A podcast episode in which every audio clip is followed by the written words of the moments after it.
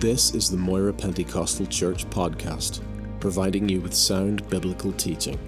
We hope you will be encouraged, challenged, and blessed by this ministry.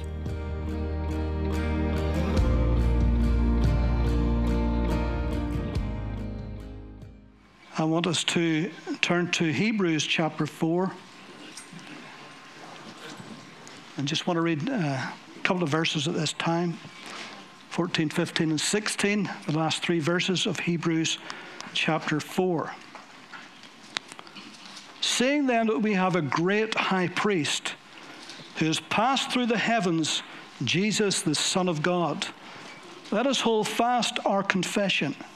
For we do not have a high priest who cannot sympathize with our weaknesses, but was in all points tempted as we are, yet without sin.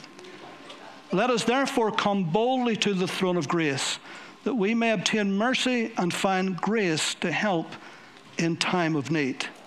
Seeing then that we have a great high priest who passed through the heavens, Jesus, the Son of God.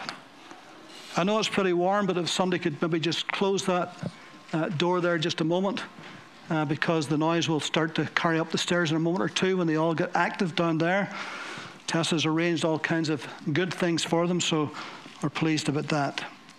The priesthood of Christ is something uh, that is very, very important and something that many Christians uh, don't give much credit to. Christ's high priestly role is of great relevance and importance to every believer today. Now, in the Old Testament, there was three uh, great offices: the prophet, the priest, and the king. And for centuries, the priest was the intermediary between God and men. Men would bring their sacrifices to the priest, who would offer their sacrifices up to God. That was the system, that was the way. That's how it was. And then the king, he was the civil ruler, and he was not allowed to, in any way, do any priestly work. There was a great separation between those two offices. In fact, at one time, King Saul, in his impatience, the prophet Samuel had said he was going to meet him at a certain time and a certain day and their sacrifices would be made, obviously by a priest. But Saul, in his impatience and in his arrogance, would not wait because Samuel was one day late. And he decided that he would enter into the priestly office and make sacrifices. And for that, among other things, he lost his kingdom. And then King Uzziah, uh, who was a great king, until he became very, very strong and mighty, and he became puffed up with pride. And he too thought he could take upon himself to go into the temple of God with a burning incense, and 80 priests ran to him and said, Don't do this. You're not allowed to do this. This is wrong before God. God will not be pleased. And anger rose up in his heart. And as anger rose up in his heart, leprosy rose up in his forehead and he was a leper till the day he died. And so there was a, an office of priest and an office of king, and the two was not to mix. The prophet was God's spokesman. And the prophet was more of a forth teller than a foreteller. Now, obviously, there was times when they prophesied and they foretold, but generally they were forth tellers. They spoke very strongly and clearly to the king and those who were in authority.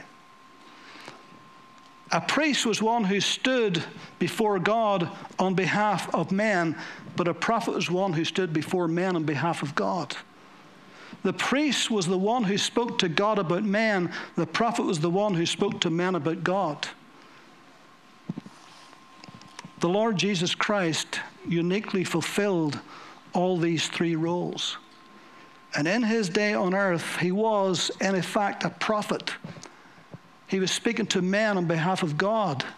And he was telling what God was like, and he showed the glory of God and the power of God.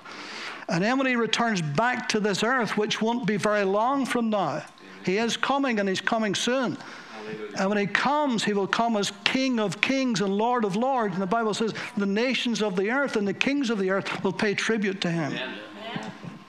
But right now, at this very moment, he sits at the right hand of the Father as our great high priest. That is the role of Christ Jesus today. And it is there as our great high priest that he intercedes for us, behalf of us, as our representative before the Father's throne. This is a great truth for us to realize and to grasp because this vital, unique ministry of Jesus being our great high priest, that's the role that he will continuously fulfill until he returns to earth as King of Kings and Lord of Lords. So, why is this in truth important for us to grasp? Why is Christ uniquely suited for such a role as this? Why is the writer to the Hebrews, why is he stressing this particular ministry of Christ to them at that time? Well, firstly, he's writing to Hebrew Christians. And these are second generation Christians. And these are believers who are right now at this point in Scripture are coming under tremendous pressure uh, and persecution. Things are difficult for them, but not as bad as it was for the first generation, because in Hebrews 12 14 it says, You have not yet resisted unto blood. But things are pretty bad. They're being ridiculed, they're being reproached, some of even because of the pressure have stopped coming to church altogether. And so the writer of the Hebrews warns them uh, don't be like those who have forsaken the assembling of ourselves together, as the manner of some is. Some are in great danger of forgetting all that their forefathers had told them in the faith. Some were being seduced by false teachers who had crept in. Others were not growing spiritually uh, they were still like babies, still at the milk stage when they should have been at the strong meat stage. They should have been able to know the basics of the Bible, but they didn't. And so the writer of the Hebrews is warning them that they were in danger of going back to Judaism, back to the rituals, back to the formalities, back to the religion that they had grown up in that had done them no good. They were getting them nowhere until Christ came along. And so they were supposed to be walking by faith, not, not by sight. Following Jesus in the good times was easy, but now it's becoming much more difficult. Difficult at home among family and friends, difficult in their businesses because they're being ostracized, difficulty with authorities because they're being persecuted. So times were getting tough to be a Jewish Christian at this point. Most of the early generation, first generation of Christians, had most of them had gone. And so now, as it were, they're going to have to stand on their own two spiritual feet. And as we can see, the writer says they're still at the baby stage when they should have been at the full grown stage. So things are difficult. And one of the difficulties they were facing was this that, you see, every day they could see what they had come from. And they could see the priests and they could see the sacrifices being taken to the priest and them offering up on their behalf. They could see that. They could see the, the great temple, the magnificence of the temple, how ornate it was and how beautiful it was. And they could see how the, the priests were dressed, and especially how the high priest was dressed with these beautiful robes with the bells and pomegranates around the, the frill at the bottom, with the great ephod and, and with the, the wonderful gemstones on his breastplate and on his shoulders and the, and the great mitre on his head and the golden sash around his girdle and all of these things they could see and they were, they were concrete. Uh, they were material. They could see that. Uh, and all the rituals were going on around them that they had come out of, but now they were expected to walk by faith, not by sight. They didn't have that anymore. They could see a high priest, but they couldn't see Jesus, who was their high priest, because he was in heaven. And so they were struggling with all of this. And the temptation was to go back into that. So the writer here is trying to show them the importance of Jesus is now our high priest. He's in heaven interceding for us. And he spends several chapters talking about that one thing, by the way. So it's very, very important. And so for them, all of that was tangible, what they could see, it was concrete. So there was no walking by faith required in that. All they had to do was complete the rituals every year, and that did them then to start for the next year, and then next year do the same rituals all over again, over and over and over again. But that day was over. God was finished with that. A new day had come. Christ had come as Savior and Lord. And now he's gone back into heaven as high priest. One day he'll come back as King of Kings. Hallelujah. So now the Hebrew writer here reminds them of the failure and weaknesses of that old system and the wonder of the new covenant, the New Testament in Christ's blood. This new role that Christ has as the great high priest for them. And so they struggled with this. Because after all, Jesus on earth carried out no priestly role. He didn't wear any priestly garments. He never officiated any of the twice daily sacrifices. He never had gone into the holiest of holies. Never wore the attire of the high priest. In fact, to be a high priest, you had to come from the family of Aaron, Moses' brother. You had to be in that lineage to be a high priest. Nobody else could be a high priest unless you come from the family of Aaron down through the generations. You had to belong to the tribe of Levi. Well, Jesus belonged to the tribe of Judah. and his lineage came from King David. And so you can see how there's a struggle here. How could he be our great high priest? Because we know as Jews, we know that only those who came from the lineage of Aaron, the high priest, only his family could actually be a high priest. You, you see how, when Jesus was on earth, you see how the, the religious people mocked him? And he says, We know who you are. You're the son of that carpenter Joseph. You have no priestly role among us. You're just the son of a lowly carpenter and an illegitimate one at that. No illegitimate son ever could be a high priest, by the way. And you couldn't come from such a lowly tradition as a carpenter. And so there was a struggle in their minds. How, how can this be? Now, of course, if they had to be more knowledgeable of the scriptures, then they would have understood. But remember, he, he's saying that you're still babies. you're still on the milk. You should be on the word. You should be on the meat of the word. He say, well, David, what has that got to do with me this morning? I'm not Jewish. I didn't come from a background of Judaism with its Old Testament ceremonies and its rituals. What relevance has any of this got to do with me today? Why is my understanding of Christ, the perfect high priest, so important for me? Why is that? I'm living in the 21st century, not the first century. Well, actually, it's very important for us. If we have no idea why Jesus is seated at the right hand of the Father today, ministering on our behalf, then we too are in danger when hard times come of caving in, just the way these Hebrew Christians were.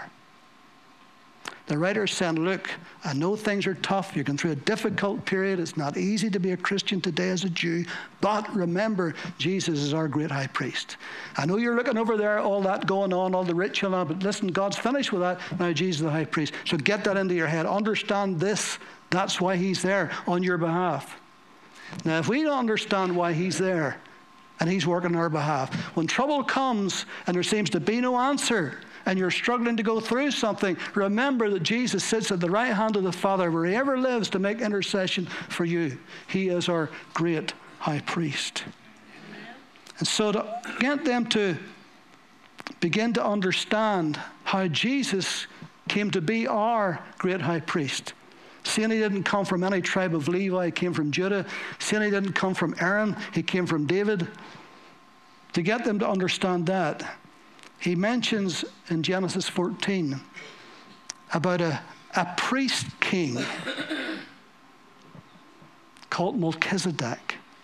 In Genesis 14, remember now that, that Abraham and Lot, Lot's actually living in Sodom. Uh, Abraham's just a little way out away from it in the hill country. And how that four different kings made a federation to come against the kings of Sodom and Gomorrah. And they did that and defeated them and stole lots of things from them, including Lot. They took Lot captive. And whenever the word came back to Abraham about his relative Lot was taken captive, Abraham gathered up over 300 of his best fighting men and he went after those kings and he defeated them and brought back the goods that they had stolen. And of course, the king of Sodom was delighted. He was thrilled to get his stuff back.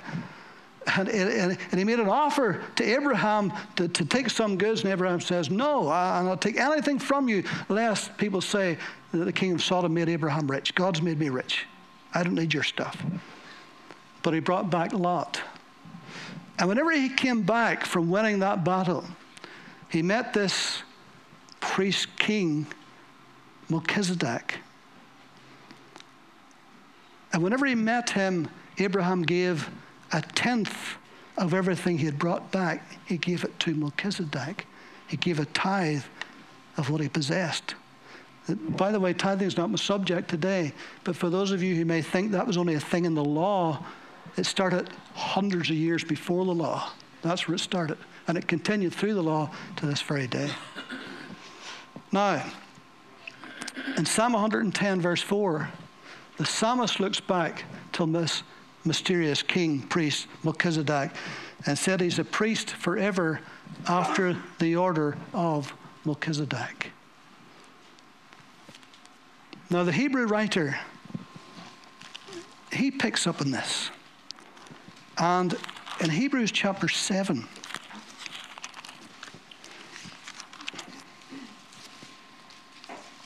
In fact, just at the end of Hebrews 6, I should read a couple of verses. Verse 19 of Hebrews 6 This hope we have is an anchor of the soul, both sure and steadfast, and which enters the presence behind the veil where the forerunner has entered for us, even Jesus, having become high priest forever according to the order of Melchizedek. So you can see right away that the writer of the Hebrews is taking that Old Testament priest king as a type, as a kind of the Lord Jesus Christ and his priesthood. Are you still with me? All right. And so, for this Melchizedek, this is chapter 7, for this Melchizedek, king of Salem, priest of the Most High God, who met Abraham returning from the slaughter of the kings and blessed him, to whom also Abraham gave a tenth part of all, first being translated king of righteousness, and then also king of Salem, meaning king of peace. Without father, without mother, without genealogy, having neither beginning of days nor end of days, but made like the Son of God, remains a priest continually. Now that's a little bit strange, isn't it? But it's easily understood. Well, the writer here says he is without genealogy. Now, there's no record of his genealogy, which generally they would be you read the Old Testament, there's lots of genealogies. So and so begot so and so begot so and so, and they're all important. But his is left blank. Why? Because God was going to use him as a type of Jesus Christ. Now, listen, without father, without mother, without genealogy, having neither beginning of days or end of life. He said, well, hold on a minute. Jesus had an earthly father and mother. We know the day he was born, we know the day he died. But in his divinity, that's his humanity, but in his divinity, he's the eternal Son of God. A Son of Man in his humanity. There was a day he was born, there's a day he died. But in his divinity, he was the eternal and is, still is, the eternal Son of God. So you see how the, the writer here is incorporating all these thoughts into getting them to sense that Jesus is special. And then he goes on to talk about what happened in Genesis 14. And if you read on down then to verse 17, for he testifies, You are a priest forever according to the order of Melchizedek. For on the one hand, there is annulling of the former commandment because of its weaknesses and profitability. For the law made nothing perfect. On the other hand, there is the beginning of a better hope through which we draw near to God. So, in other words, the old is passing away, the new has come, and it's much, much better. And insomuch as he has not made a priest without an oath, for they have become priests for they have become priests without an oath, but he with an oath by him who said to him, The Lord has sworn and will not relent, you're a priest forever according to the order of Melchizedek. By so much more, Jesus has become a surety or a guarantee of a better covenant also, there were many priests because they were prevented by death from continuing. But he, because he continues forever, has an unchangeable priesthood. Therefore, he is also able to save to the uttermost those who come to God through him, since he always lives to make intercession for them. For such a high priest was fitting for us, who is holy, harmless, undefiled, separate from sinners, and has become higher than the heavens. Amen who does not need daily as those high priests to offer up sacrifices, first for his own sins and then for the people's. For this he did once for all when he opened when he offered up himself. For law appoints as high priests men who have weaknesses, but the word of the oath, which came after the law, appoints the Son who has been perfected Hallelujah. forever. And so the writer here is getting them to understand hey, listen, forget about the past. Forget about the rituals and the ceremonies and the priesthood and the priest. God is finished with that because now Jesus Christ has come, died upon that cross, suffered for our sins, became our Savior, rose uh, triumphantly from the grave, then ascended on the 40th day into heaven, where he now sits at the right hand of the Father to be our great high priest. That's who we go through now today. Even when we pray, we pray in Jesus' name because he's our great high priest. He's the one who intercedes on our behalf. And so,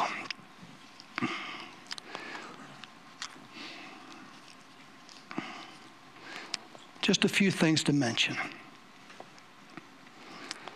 The priesthood of Christ is a fact. Hebrews 4:14 he has passed through the heavens. He sits at the right hand of the Father. Do you remember whenever the very first martyr, Stephen, was being stoned to death? Remember how he preached that great sermon?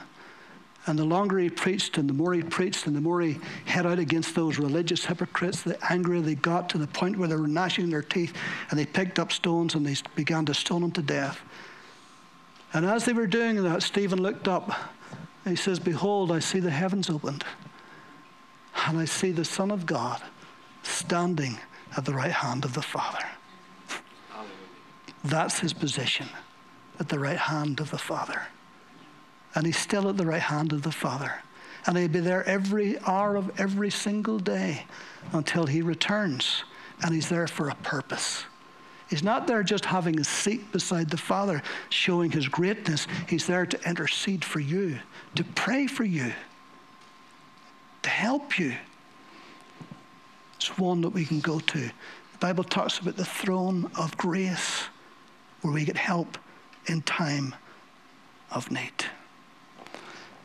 His priesthood is a fact. His priesthood is forever. Seven times in chapter 7 of Hebrews, it mentions about him being a priest forever. And words to that effect. Seven times. Seven's the perfect number in the Bible. His priesthood is forever. His priesthood is absolutely faultless. The Old Testament priests, we read it there, where before they could offer up a sacrifice, the high priest once a year offered up a sacrifice for the whole nation, for the sins of the whole nation. And he could only do this once a year and go into the holiest of holies. But before he could up, offer up a sacrifice for the whole nation, he had to offer a sacrifice for himself, for his own sins. Because he was a sinner like everybody else. But Jesus was absolutely sinless. He had no sin. He didn't have to offer up a sacrifice for himself. he himself was a sacrifice for us. He offered up himself as a sacrifice for us. And he could only do that on the basis that he was absolutely sinless and holy and righteous. Absolutely faultless. Hebrews 4:15, but was in all points tempted as we are, yet without sin.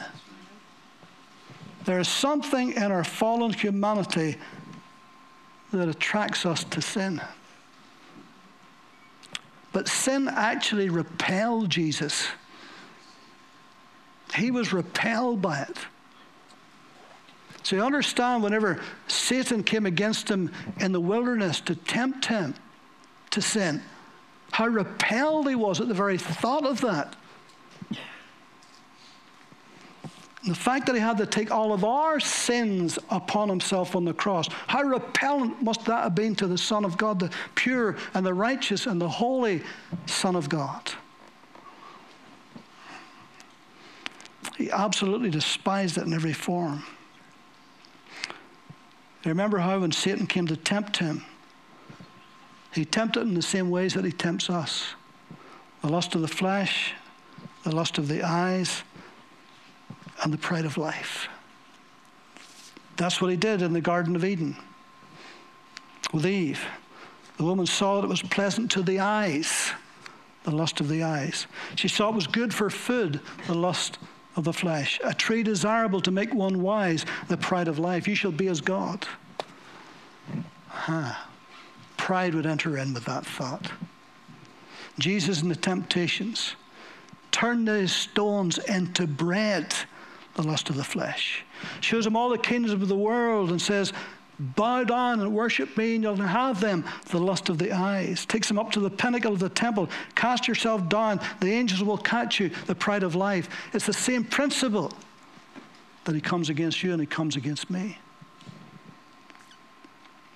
Not only was Christ's priesthood a fact, not only was it forever, not only was it faultless, but thank God it was with feeling.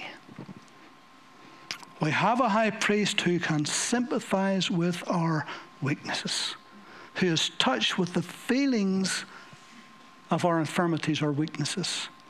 He walked through this life, he took all that Satan threw at him, all that men threw at him, and at the end of it, he never fell, he never faltered, he never wavered.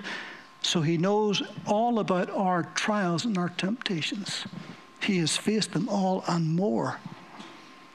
Hebrews 2 17, 18. Therefore, in all things, he had to be made like his brethren, that he might be a faithful and merciful high priest in all things pertaining to God to make propitiation for the sins of the people. For in that he himself has suffered, being tempted, he is able to help those who are tempted? Are you tempted? Do you face a trial? We've got one who sits at the right hand of the Father who faced the greatest trials that life could ever throw at him, who was tempted in all points like as we are, yet without sin. So it's important for us to remember who is at the right hand of the Father today. Romans 8 33 34. Who shall bring a charge against God's elect? It is God who justifies. It is he who who is he who condemns. It is Christ who died and furthermore is also risen, who is even at the right hand of God, who also makes intercession for us. Thank God.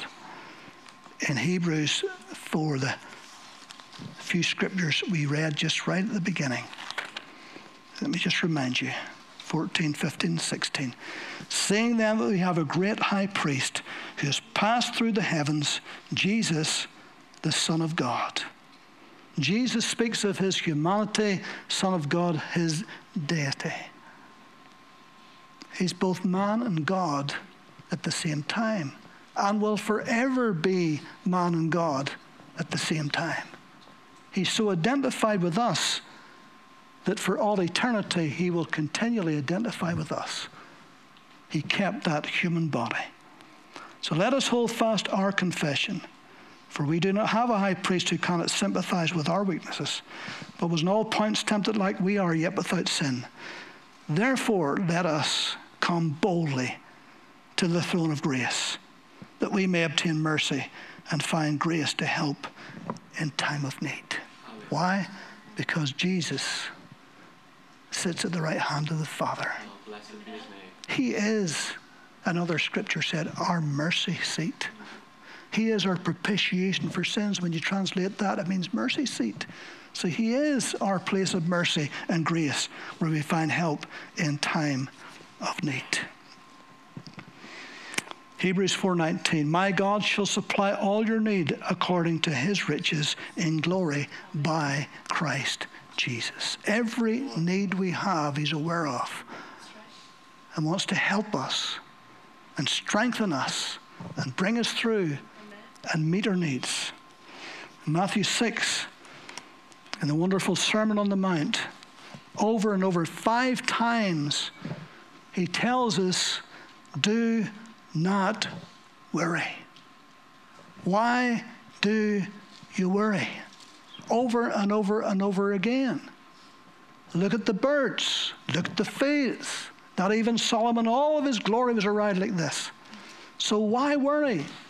What is worry going to do? Will it add a cubit to your stature? No. Don't worry. I have everything in control.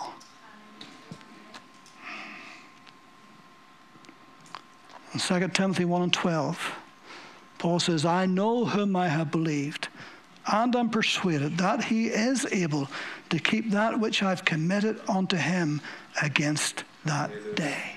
You, Let us hold fast our confession. This is what he's saying here to these Hebrew Christians who were tempted to go back, to backslide, in other words. Don't give up when times get tough. Remember to walk by faith, not by sight, because Christ is our high priest. You can't see him, he's not here in earthly form, he's at the right hand of the Father. But believe that by faith and then live that out. Pray to him, talk to him. And finally, not only is his priesthood a fact, not only is it forever, not only is it faultless, not only is it with feeling, but thank God it is with forgiveness.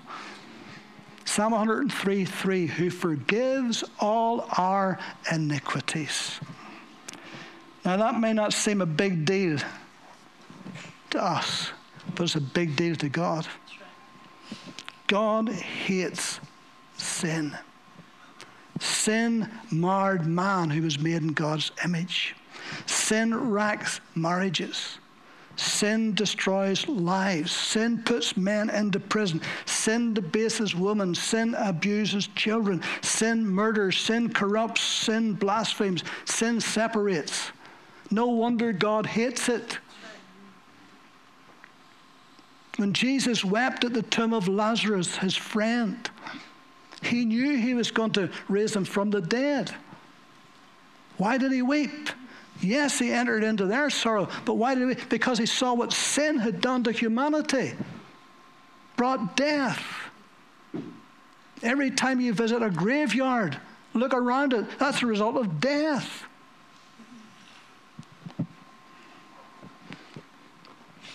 James 1:15 sin when it is finished it brings forth death. The late David Wilkerson had a statement he says, Sin first fascinates, then it assassinates. Romans 5 and 12 sin entered this world and death by sin. Romans 6:23 the wages of sin is death. Yes, our bodies dies because of sin. But when the Bible speaks of death, it's speaking of separation from God. Separation from God, spiritual death. And many of us, for a long, many a year, were spiritually dead because we were separated from God. But whenever we received Christ as our Savior, then spiritual life came in. The life of God came in. And we were completely and utterly changed.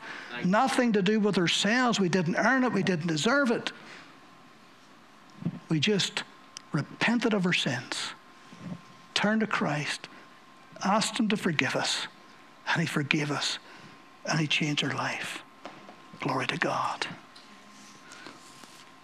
But the biggest reason why God hates sin is because of what it cost His Son to overcome it. It cost Him His very life. It cost Him a horrible, painful, wicked death upon a cross. And the Father had to turn his back so that Jesus cried, My God, my God, why have you forsaken me? I don't think we'll ever get to the depth of that statement. That's what it cost Jesus. That's what it cost the Father. That's why he hates sin. That's why he wants to forgive us our sins and to cleanse us from all unrighteousness and cause us to be born again of the Spirit. Listen, no pastor can save you. No minister can save you. No priest can save you. No one can save you, only Jesus Christ. He's the only one because he's the only one died to pay that price for us. And right now he sits at the right hand of the Father, where he ever lives to make intercession for us. And so, believer, today you've got a great high priest. You've one who loves you.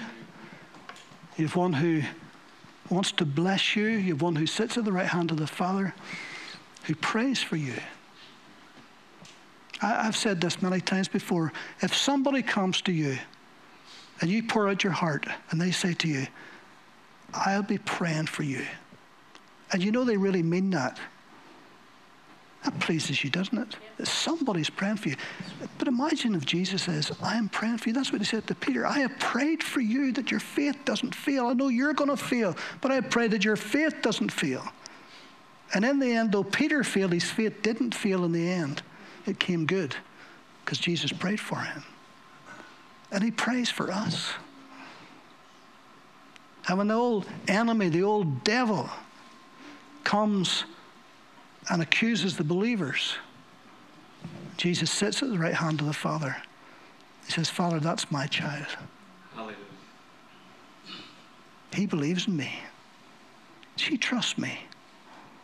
And he deals with it. If you're an unbeliever, Jesus went to that cross. He paid that price to save you, that you may be born again of his Spirit. You don't deserve it. I didn't deserve it. You couldn't earn it. I couldn't earn it. It's a free gift of God. It's a free gift. All you have to do is receive the gift of God. As many as received him, to them give you the right to become the children of God. We repent, say, Lord, I'm sorry for living my life my way, I turn away from that and I turn to you. That's part repentance. I turn to you and I ask you to forgive me and to cleanse me and give me the strength to live for you every day. Knowing now that He sits at the right hand of the Father for you, to intercede and to pray for you. you can do that today. You can actually do that today. No better place than here, no better time than now. Now is the accepted time. Today is the day of salvation. It's the only time we've got. It's the only time we're guaranteed is right now. Will we pray? Let's pray.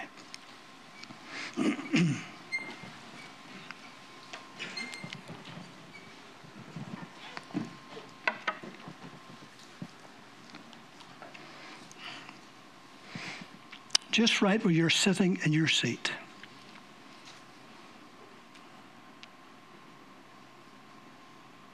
If you would want to ask Jesus to be your personal Lord and Savior, to come into your life, cleanse you, save your eternal soul, then I want you to pray a simple prayer with me. Mean it from your heart. And in effect, you're saying, Lord, I'm going to turn away from my own life that I've been living for me. I want to live for you. And I want you to save my eternal soul. Would you pray this with me? Lord God, I come to you right now. And I thank you that you gave your son Jesus to die on that cross to save me from my sins. I repent of my sins. I turn away from them and I come to you. And I ask, would you forgive me? Would you cleanse me? Would you save my eternal soul today? I give you my life right now. I put myself into your hands. Give me the strength, give me the courage to live for you every day from this moment on. I ask this in Jesus' name. Amen. Lord, I thank you that your Son is such a wonderful Savior. I thank you for the change that He has made in my life and the lives of so many people.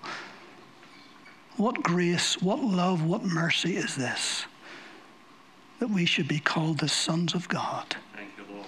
Thank you, Lord. Thank you for going to that cross, giving your life for me. Thank you for sending your Holy Spirit to convict me and bring me to that place of repentance. And thank you, Father, for giving your Son, for not holding anything back for us. We bless you. We pray this in Jesus' name. Amen.